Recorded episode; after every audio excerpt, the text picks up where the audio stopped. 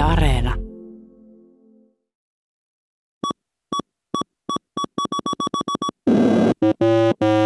Sinclair-tietokoneiden salaisuus oli hinta, ja tämän ymmärsi myös puolalaissyntyinen bisnesmies Jack Tramiel ja ajautui kehittämään taidokkaiden insinöörien kanssa tietokonetta massoille.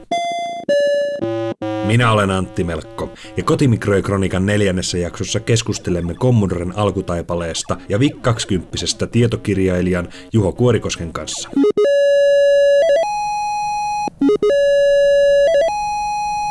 se Commodoren perustaja Jack Tramiel, sehän oli aika tosi, tosi kova luu. Ja aika sellainen rankka on se hänenkin elämäntarinansa, että tosiaan tota Auschwitzin keskitysleiriltä hengissä selvisi ja päätyi sitten Yhdysvaltoihin ja siellä sitten ensi, ensitöikseen ajoi taksia ja vähän myöhemmin rupesi sitten korjaamaan tota, niin, niin, kirjoituskoneita.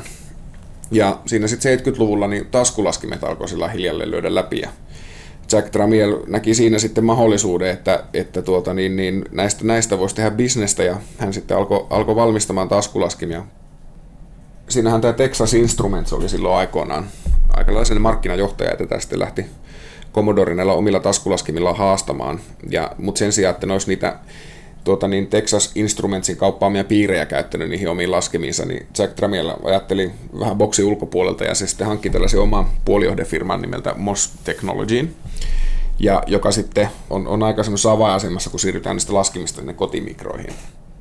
Se oli niin kuin tyyli jotain kolme kertaa halvempi se kappalehinta, kun niitä valmisti itse kun siellä oli näitä omia, omia piirejä, joita pystyttiin käyttämään, niin siinä Commodore pystyi pala, painamaan nämä tota, valmistuskustannukset alas, koska siinä ei tarvinnut niitä lisenssimaksuja maksaa Texas Instrumentsille, ja tota, niin, niin, nämä taskulaskimet osoittautui ihan semmoiksi hyväksi bisnekseksi, että tota, niin, niin se kirjoitus, koneiden korjaaminen ja taksiajaminen sitten jäi.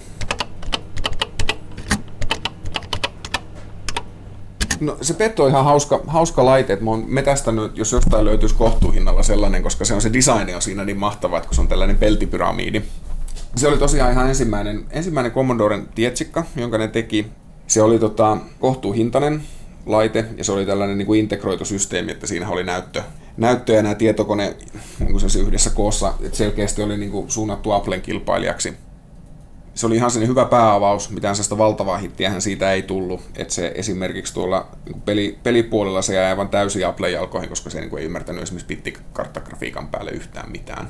Se oli ensinnäkin, se oli siis hyötykone, että tota, niin, niin, et siinä alkuaikojen Commodore pyrki kyllä selkeästi sinne niin kuin yritysmikrojen tontille tarjoamalla vähän tämmöistä edullisempaa, edullisempaa vaihtoehtoa, mutta tota, sitten tämän Vikin myötä se tilanne muuttui siinä sitten käytettiin tätä jo legendaksi, legendaksi mu, myöhemmin legendaksi muodostunutta tätä 6502 mikroprosessoria, joka sitten löytyi myös sit hieman myöhemmin tulee Wiki ja tietysti sitten Commodore 64 ja sitten tosi iso liudan muiden laitteiden sisuksista. Ja sitten se, että jos tuossa on ihan sellainen pieni hyppäys, otetaan tuonne niin pikkusen myöhempää aikaa, että sieltä sitten kun tota, niin, niin, tämän Commodore 64 ytimessä oleva se MOS 6502 mikroprosessori kun se, se sitten aikanaan se julkaistiin, niin semmoinen hyrskyttää muun muassa 8-bitti Nintendon sisällä. Että se on tota, aika sillä jännittävää. Hyvä johtaja tarvitsee taakseen hyvät aivot. Chuck Peddle oli aikansa suurimpia insinöörejä, joka oli ennen Commodorea töissä Motorolalla, jossa hän avusti Motorola 6800 suorittimen viimeistelyssä. Motorola ei ollut vielä valmis tietokone markkinoille, ja Jack Peddle siirtyi 70-luvulla MOS Technologylle, jossa hän suunnitteli MOS 6502 mikropiirin sekä rakensi Commodoren ensimmäisen tietokoneen Commodore PETin. Muun muassa Terminator T800 pyörii MOS 6502 mikrosuorittimella. Ensimmäisen tietokoneen ja tieteislaskimen kautta Commodore alkoi rantautua myös Suomeen. Keskustelussa kanssani Commodore maahantuoja, PCI Datan entinen toimitusjohtaja Krels Westman. Tässä on semmoinen historia, että kaksi tekulaista, kun ne löysivät Commodore SR36 tieteislaskin ja ne kouluaikana perusti Komiku K-nimisen yrityksen. Ja valmistuimme 75 ja ryhdyin koko toimiseksi laskinmyyjäksi. Ja sitten kun Commodorilta tulee tietokoneet perustettiin Commodoren tietokoneita varten Pet Commodore nimisen yrityksen, joka myöhemmin muutti nimensä PCI-dataksi. Siitä se PCI-data tulee. Saimme Applen edustuksen muistaakseni ennen kuin Commodorelta tuli tietokone. Ja mä oon tavannut ohi mennään Steve Jobin, vilkas nurkainen. Commodorilta tuli selvä viesti, että yksin käsissä Apple ja Commodore ei voi olla. Mutta 80 alussa tuli Applen kakkoseen jälkeen Liisa-tietokone, joka oli disaster. Se söi vain rahaa, se ei toiminut, että helppo. Ja me perustettiin Apple Computer Finland ja erotettiin sen liiketoiminnan siihen yhtiön. Ja myytiin se yhtiönä sitten. Jacques Tramil ei puhunut ikinä tekniikasta. Hän oli niin kuin markkinoija ja yrityksen rakentaja. Bill Gates hän loi koodillaan. Steve Jobs erityisesti valitsemalla kreatiivisia designereita ja muotoilijoita. Mutta Jack Tramilhan ei ollut niin tekniikan hän, hän vain oli erilainen. Kun me sovittiin jotakin kättä päällä, se piti. Paksu havannelainen sikari. Hän, oli, hän oli sitten hyvällä tuulella, kun hän tuli kävellä.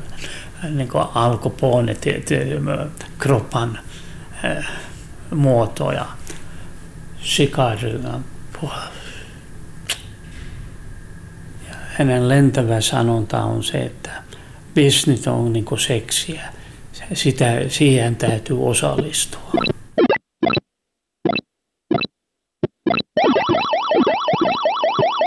Hän, hän ei ollut alun perin mikään tieto, tietokonetehtailija, vaan nimenomaan teki niitä, teki niitä laskimia. Ja sitten kun he ostivat tämän Mostekin, niin sitten siellä tuli tämä 6502 CPU myös, ja se oli sitten Chuck Peddle, joka sitten taas Tramelille selitti, että että näitä pelkkiä laskimia ei kannata tehdä, että tässä on se tulevaisuus, että Tramel komensi suunnittelemaan konetta kilpailemaan sen Apple 2 ja, ja muiden koneiden ka- kanssa ja, ja, pyysi sitä tältä äh, Chuck Peddlelta ja sitten Bill Sealerilta ja se oli nimenomaan tämä TOI, The Other Intellect-projekti, mutta sitten samaan aikaan äh, Robert Janis, joka, joka oli tehnyt tosiaan kotona pet, PETin pohjalta tämmöisen mikropet-version, niin, niin se sitten lopulta valittiin, koska sinne tuli ongelmia sen TOIin kanssa sen takia, että se olisi tarvinnut niin, niin kallista muistia, että se siihen niin kuin hintatavoitteeseen ei olisi päästy. Suomessa varmaan Commodore oli ihan hyvässä hyvässä asemassa, mutta silloin tosiaan se kenttä oli semmoinen, että siellä oli just Commodore ja sitten oli Apple ja, ja sitten oli Atarin 8 ja, ja tällaista. Et nimenomaan se sitten se, millä Commodore sitten pääsi, pääsi niin kuin esille oli just se, että se VIC tehtiin niin kuin kansanversioksi siitä petistä. Aikalaistestejä tuossa jotakin selailin, niin, niin siellä sanottiin, että, että niin kuin ominaisuuksia on niin kuin 600 dollarin laitteessa, mutta tämä maksaa 300 dollaria ja se oli just se, millä se niin kuin lyötiin, lyötiin läpi, ja se, sitä, sitä lajiahan hän sitten uransa loppuun asti toteutti toki. Että. This kid just got a video game for Christmas. He can look forward to years of fun trying to reach 18 million. This kid just got a Commodore VIC-20 home computer. He can look forward to learning basic computer language, doing his own programs, playing some games along the way, and maybe even inventing his own games. Oh, a final argument for the VIC-20. Someday, both kids will be looking for a job. Commodore alkoi tekemään VIC-20, että mikä seurasi tätä PET-tietokonesarjaa. Niin siinä nyt omaksuttiin tämä Jack Tramielin suuri viisaus, että computers for the masses, not the classes mikä suomeksi tarkoittaa sitä, että se oli niin kuin tällainen suurelle yleisölle suunnattu tietokone. Se suunniteltiin semmoiseksi, että sen pystyi liittämään suoraan vaikka television kiinni. Siinä pyrittiin painamaan kulut mahdollisimman alas, mihin taas sitten vaikutti tosi paljon se, että oli tämä, niin kuin pystyttiin itse tekemään se koko systeemi alusta loppuun, kun oli omaa tämmöistä puolijohdetuotantoa. Ja sitten se, että ehkä se iso juttu oli se, että tämmöisen erikoislaitteen sijaan, niin tämä Vikki, niin se määriteltiin kulutuselektroniikaksi ja sitä löytyi marketeista. Et tota, et tämä on mun mielestä ehkä se iso juttu tässä Commodoren historiassa, että siellä on niinku selkeästi muutettu se niinku tietokone semmoisesta tota niin, niin, mystisestä nurkkapuodista ostettavasta semmoista täysin semmoista kryptisestä laitteesta, niin täysin semmoiseksi arkipäiväiseksi aparaatiksi, jonka pystyy ostamaan sieltä lähiprisman hyllyltä. Ja, ja tämä on aika sellaista niin kuin vallankumouksellista ajattelua, että, ja, ja sitten jos tätä nyt verrataan esimerkiksi Apple-alkutaipaleeseen, niin et kyllähän nekin niin kuin oli tällaisia enemmän tietokoneita kuin kulutuselektroniikkaa. Sitä ei niin iso menestystä sitten lopulta tullut kuin 64, mutta se oli niin kuin mun mielestä ihan hyvä sellainen oppitunti siitä, että tässä ollaan nyt ihan oikealla jäljellä. Oma-aloitteinen autotalliprojekti osoittautui oivalliseksi ideaksi, ja projekti toin myötä Commodoren teknologian päälle muotoutui suomalaisillekin tuttu limppumainen kuori vuonna 1981. VIC 20 oli halpa, siinä oli värit ja kaiken lisäksi siinä oli äänet. Keskustelussa kanssani V2.fi-sivuston tuottaja ja pelikonepeijoni Mikko Heinonen. Pitää vielä Vikistä sanoa se, että en mä mikään sillä fani ole, mutta toi mun auto ostin sen kymmenen vuotta sitten, tuli, ostin sen itse eBaystä, ja se tuli, niin mä sain siihen semmoisen älyttömän pitkän kirveen, missä on niin kolme kirjaa tai kolme numeroa, sitten vielä se EU-lätkä, ja sen ei mahtunut tuohon niin ollenkaan. Ja noissa on niin se viisi merkkiä siihen mahtuu. Ja sitten mä niin rupesin miettimään, että, että tota, tämä on nyt aika ärsyttävää, ja kun se ei ollut vielä siinä iässä, että se olisi voinut museorekisteröidä, että mä joudun kärsimään tästä aika pitkään, ja mä ajattelin, että no tässä nyt olisi tietysti, että jos mä ostan semmoisen lyhyemmän kilven, ja, ja sitten mä mietin, että mikä olisi niin kuin hauska, missä olisi viisi merkkiä. Ja sitten mun tuli niin kuin mieleeni, että haa, että niin, että tota, Vikkihän tuli, niin kuin, no oikeastaan 80 esiteltiin, mutta 81 varsinaisesti lanseerattiin, toi auto on 81, ja se oli myös mun eka kotimikrovik 20. Ja mä no, tässähän nyt voisi olla jotakin randomia, ja mä että ei voi olla, että se on niin kuin vapaana, ja olihan se vapaana. Niin tota, rekisteröin sen sitten tuolla 20 se on ollut silleen hauska, se on tuottanut monenlaisia kontakteja, kun se on nimenomaan niin kuin äärimmäinen tämmöinen tietäjä tietää juttu, että tota, ihmiset on tullut kysymään niin kuin tästä, että onko toi sattumakilpi, no ei se tietenkään ole sattumakilpi, ei vielä alkavia ole myönnetty mihinkään. Ensimmäinen muisto on varmasti se, kun Tyrvään kirjakaupassa sitä vikkiä hipelöi. Mä muistan sen tilanteen suunnilleen, missä mä oon niin seissyt, kun mä oon katsellut sitä konetta. Ja muistan, että isäni siinä sitten kävi jotakin neuvonpitoa tämän kauppiaan kanssa, ja mä en nyt muista, oliko se se tilanne, jonka niin kuin yhteydessä mulle se sitten ostettiin, vai tapahtuiko se vähän myöhemmin, mutta semmoista kaupan tekoa, kaupan tekoa kuitenkin, ja mä niin kuin, niitä näppäimiä painelin, ja sinne jotakin, jotakin koitin kirjoittaa. Se just mikä oli Wikissä, niin se näytti oikealta tietokoneelta. Se oli siinä vaiheessa vielä kuitenkin ei sitä oikein ole tiedetty, mitä tästä nyt pitäisi ajatella, mutta se kuitenkin kiinnosti niin paljon, että sellainen piti niin kuin saada. Mä muistan sen maksaneen 800 markkaa sen, sen kasettiaseman kanssa, mikä on tietysti niin kuin rahaa sitä, sitä maailman aikaa, niin kyllähän se, kyllähän se vertautuu. Nykyään varmaan puhuttaisiin kuitenkin sadoista euroista, mutta ei se nyt mikään tämmöinen niin kuin mullistava juttu ollut, että joku joku leikkiauto saattoi maksaa sen tai sitten tota, joku radio-ohjattava auto 200-300. Olihan se siihen verrattuna niin kuin sillä kun kuitenkin samalla mittapuulla puhuttiin, että tämä on nyt lasten, lasten joku juttu. Ja sitten siinä oli vielä se, että kun Vic oli silloin jo vähän niin kuin loppuvaiheessaan sitä valtakauttaan, niin sitten niitä, me tekin niitä moduulipelejä sai halvalla ja muistan, että niitä ostettiin ihan semmoinen niin kasa kun ne maksoi jotakin tosiaan 90 markkaa kappale, se oli ihan, ihan sikahalpa.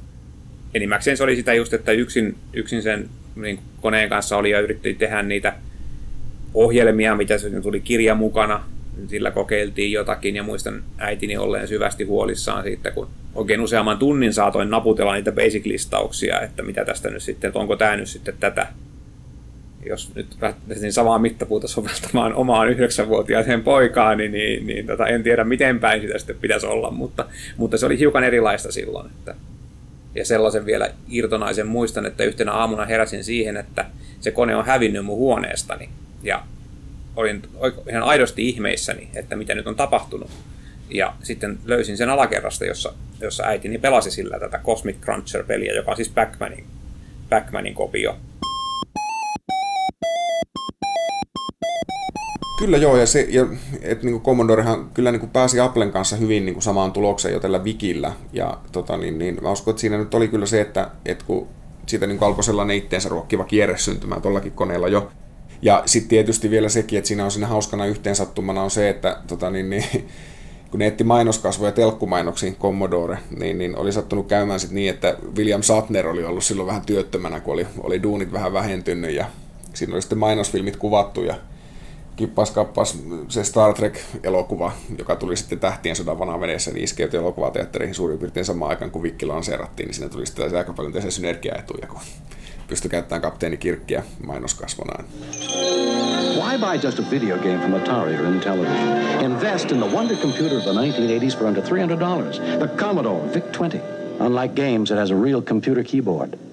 With the Commodore VIC-20, the whole family can learn computing at home. Plays great games too. Under $300, the wonder computer of the 1980s, the Commodore VIC-20. En tiedä kuinka paljon tästä on niin kuin myöhäsyntyistä, mutta jo silloin tuli niin kuin semmoinen fiilis, että, että nämä, muut on, nämä muut halvat laitteet on jotenkin paljon lelumaisempia. Ja just niin kuin, tuolla just jossakin Facebookin ryhmässä joku julisti, kuinka hän niin kuin tykkää tosi paljon niistä kuminäppäimistä. Ja ei siinä mitään saa, niistä tykätä, mutta minusta ne on aina ollut ihan hirveät. Niin siihen, että oli oikea kirjoituskone näppis, jolla voi, jolla voi naputella, niin se, se niin häiritsevänkin paljon se vaikutti siihen mielikuvaan, mikä siitä laitteesta tuli. Plus sit se, että se tuntui siltä, että tässä on nyt kaikki palikat, niin kuin, tämä on nyt kokonainen laitteisto, että tässä on sulla ne grafiikat ja äänet ja näin, kun oli kuitenkin varsin tavanomasta vielä vähän aikaa sitten, että ei välttämättä tullut grafiikkaa ollenkaan. Se, että siinä koneessa ylipäätään oli jonkinnäköinen äänipiiri, oli jo suunnaton valtti, koska esimerkiksi Sinclairillahan se toimi niin, että otetaan äh, niin kuin prosessoriaikaa siihen, että soitetaan summeria, ja sitten tämä on sitä musiikkia. Ja joka kerta, kun niin kun soitit jotain, niin muu toiminta piti keskeyttää. Se oli ihan, ihan totaalista. Ja Applellahan ne oli Apple 2 myös samanlainen niin kuin lähinnä piipperi se homma. Ja, ja sama sitten kotimikrossa monissa muissa. Ja, ja IBM PC tietysti se oli vaan pelkkä niin kuin virheilmoitus summeri käytännössä, jota sitten kuitenkin käytettiin. Ei siinä mitään. Kaikilla näillä on tehty, etenkin myöhemmin hienoja, hienoja musiikkitoteutuksia. Mutta se, että, että oli niin kuin ääniä ja siinä oli kohina ja, ja näin, että kyllähän se oli niin kuin yhdistettynä niihin ää, grafiikkaominaisuuksiin pelilaitteena ihan toiselta planeetalta kuin joku Sinclair ZX81, joka oli tosiaan monokromi grafiikka ja, ja, ja tuskin, tuskin mitään ääniä. Kuten sanottu, se oli hyvä, hyvä hintalaatusuhde ja, ja se, se, se toistui tässäkin. Se oli ihan oikea tietokone siihen rahaan. Se sait kaikki palikat, vaikka toki sait osa, osa palikoista oli aika vähäisiä, mutta ne oli kuitenkin olemassa. En tiedä kuinka monta roomaa sillä on rakennettu, mutta hämmästyttäviä juttuja Wikillä on kuitenkin, on kuitenkin tehty. Sitähän oli tosiaan hyvinkin ikimuistoinen mainos, jossa Kauko Helovirta on pukeutunut roomalaiseksi ja se on Veini Viidi Vik, ja tietokone, jolla voi rakentaa vaikkapa Rooman. Koet? VIC 20 on joka miehen tietokone, jolla voit rakentaa vaikka Rooman. Päivässä tai nopeammin. Hankin nyt huvia hyötykäyttöön VIC 20. Videopelin hinnalla saat oikean tietokoneen. Veeni viidi VIC.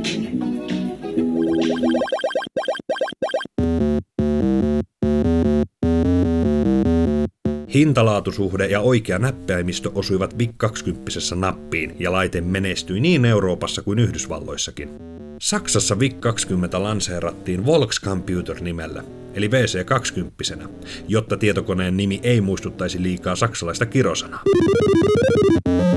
VIC 20 kehitettiin oma kasettisoitin, joka tunnettiin datasettinä. Yleisesti tuohon aikaan tietokoneet käyttivät tavallisia kasettisoittimia tallentaakseen dataa kasetille, ja mankka yhdistettiin koneeseen tavallisella jakkiliittimellä, eli äänijohdolla. Sen sijaan datasetissä oli oma Commodore-liitäntä, ja se sisälsi muuntimen, joka muunsi kasetin analogisen tiedoston digitaaliseksi, ja päinvastoin. Tästä nimenomaisesta syystä datasetti oli myös todella hidas tiedon tallennuksen ja lukemiseen. Toisaalta tämä oli erittäin hyvä esimerkki Commodoren kierrätyskulttuurille.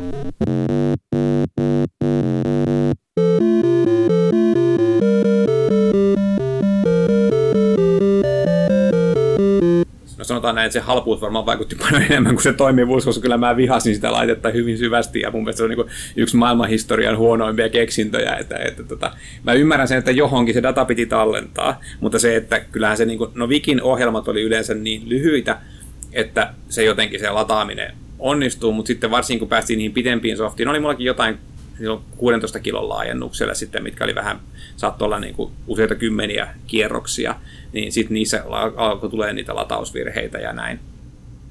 Siinä on, niin kuin, se on digitaalinen kasettiasema. Siinä, missä, niin kuin, missä niin kuin suurimman osan data menee, menee sillä tavalla eri, eri lailla koodattuna. Että käytännössä se on vain se tallennustavan ero. Kyllähän, se, niin kuin, kyllähän sitäkin dataa voi ää, niin kuin normaalilla äänipäällä kuunnella, ja sitä voi normaalilla äänipäällä kopioida. Tosin useimmat kaupalliset kasetit nauhoitettiin niin hiljaa, että niitä ei, niin kuin, ei pystyisi kopioimaan. Hyvällä dekillä silti pystyy, mutta kuitenkin. Olihan se semmoista touhua. Vikin aikana vielä ok, mutta sitten varsinkin kuusnelosen kanssa, niin se kasettiasemataistelu oli ihan niin se oli ihan päivittäistä, kun kaupasta ostetut pelit ei latautuneet, ja sitten piti tehdä jotain muutoksia itse, että, että sai ostamansa pelin toimimaan, niin siinä kohtaa, kohtaa oli vähän kärsivällisyys aina koetuksella. Mutta tosiaan noihin muihin kotimikroihin siltä ajalta niin pystyy esimerkiksi kännykän, kännykän liitännästä vaan suoraan piipittelemään sen ohjelman sinne, mutta Commodoren koneessa se ei, ei just tämän datasette-systeemin kautta, niin se, se, se ei käy ihan samalla tavalla. Mutta toki nyt on olemassa kaikenlaisia muita ratkaisuja. Että koska haluttiin käyttää mahdollisimman paljon sitä, mitä jo oli, niin käytännössähän esimerkiksi tosiaan Vikin, Vikin kasettiasema oli samanlainen dataset-homma kuin mikä oli ollut jo Petissä ja sitten 64 peri sen, peri sen siitä ja vaikka monessahan niin kuin kotimikrossa se oli niin, että pystyt käyttämään mitä vaan, että kun siinä oli tämä niin kuin kuuloke ja sitten mikki, niin sitten se, sitten se keskusteli sen kanssa. Ja siinä oli puolensa esimerkiksi, että pystyt niin kuin sitä laatua parantamaan sitten vaan vaihtamalla sen yksikön. Sitten taas toisaalta niiden kanssa toimitettiin usein aika halpoja laitteita, mutta, mutta Commodore valitsi tämän oman, oman lähestymistapansa tarkoitti sit sitä, että sai myytyä suunnilleen yhtä monta niitä kasettiasemia kuin niitä koneitakin. Se mekanismi ei ollut kummonen, siitä seurasi omat ongelmansa ja sitten niitä säätökasetteja myytiin ja, ja, ja tällaisia.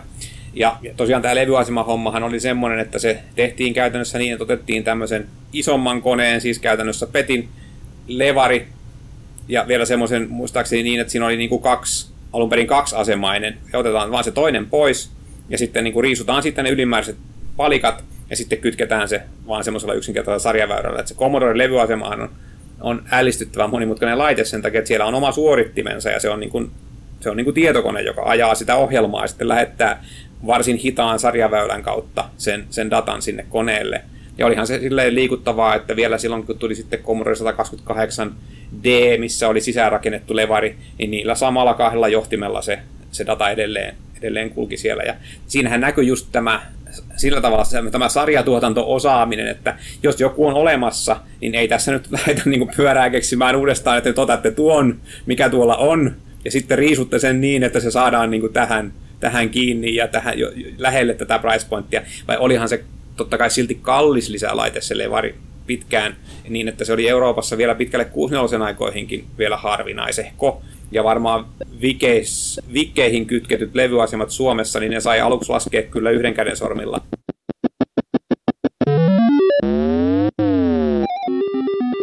Kun Commodore 64 julkaistiin vuonna 1982, VIC 20 hintaa laskettiin, jolloin rima siirtyi Commodore laiteperheeseen madaltui jälleen, ja VIC 20 oli Suomessa vielä pitkään yksi myydyimmistä kotitietokoneista 64 rinnalla. Joo, että siinähän Wikistä leikattiin aika raakasti hintaa, kun 64 tuli myyntiin, että niin kuin määritettiin ihan semmoiseen selkeästi eri hintapoitteihin ne laitteet. Ja se muakin ihan kyllä aavistuksen ihmetyttää, että, että mikä siinä niin kuin Wiki, Wikissä oli niin sen iso juttu, että minkä takia ihmiset niin kuin sen, sen parissa pysytteli. Todennäköisesti se, että siellä oli niin kuin sen, se riittävä iso ekosysteemi olemassa, että softaa, softaa ilmestyi ja sitä oli paljon. Mutta se on ihan jännä, että muistan, kun silloin kun suuret seikkailupelit kirjaa kirjoittelin tuossa tuota, niin, niin olisikohan vuonna 2014, kohan se oli, haastattelin siihen Sierran seikkailupelilegenda Al Lowia, ja, joka on Larry-pelit tehnyt, ja hänellä oli sitten muisto VIC 20 että se oli ilmeisesti niin kuin heille Sierran pelikehittäjille sellainen painajainen, että kun Ken Williams, tämä Sierran perustaja, julisti, että VIC 20 ei enää tueta, että jatkossa tehdään pelit muille alustoille. Niin LO ja muutamat muut sierralaiset, niin oli kantanut kaikki tuota firman VIC 20 tota niin, niin Sierran takapihan parkkipaikalle ne oli ammuttu käsiaseilla kappaleiksi.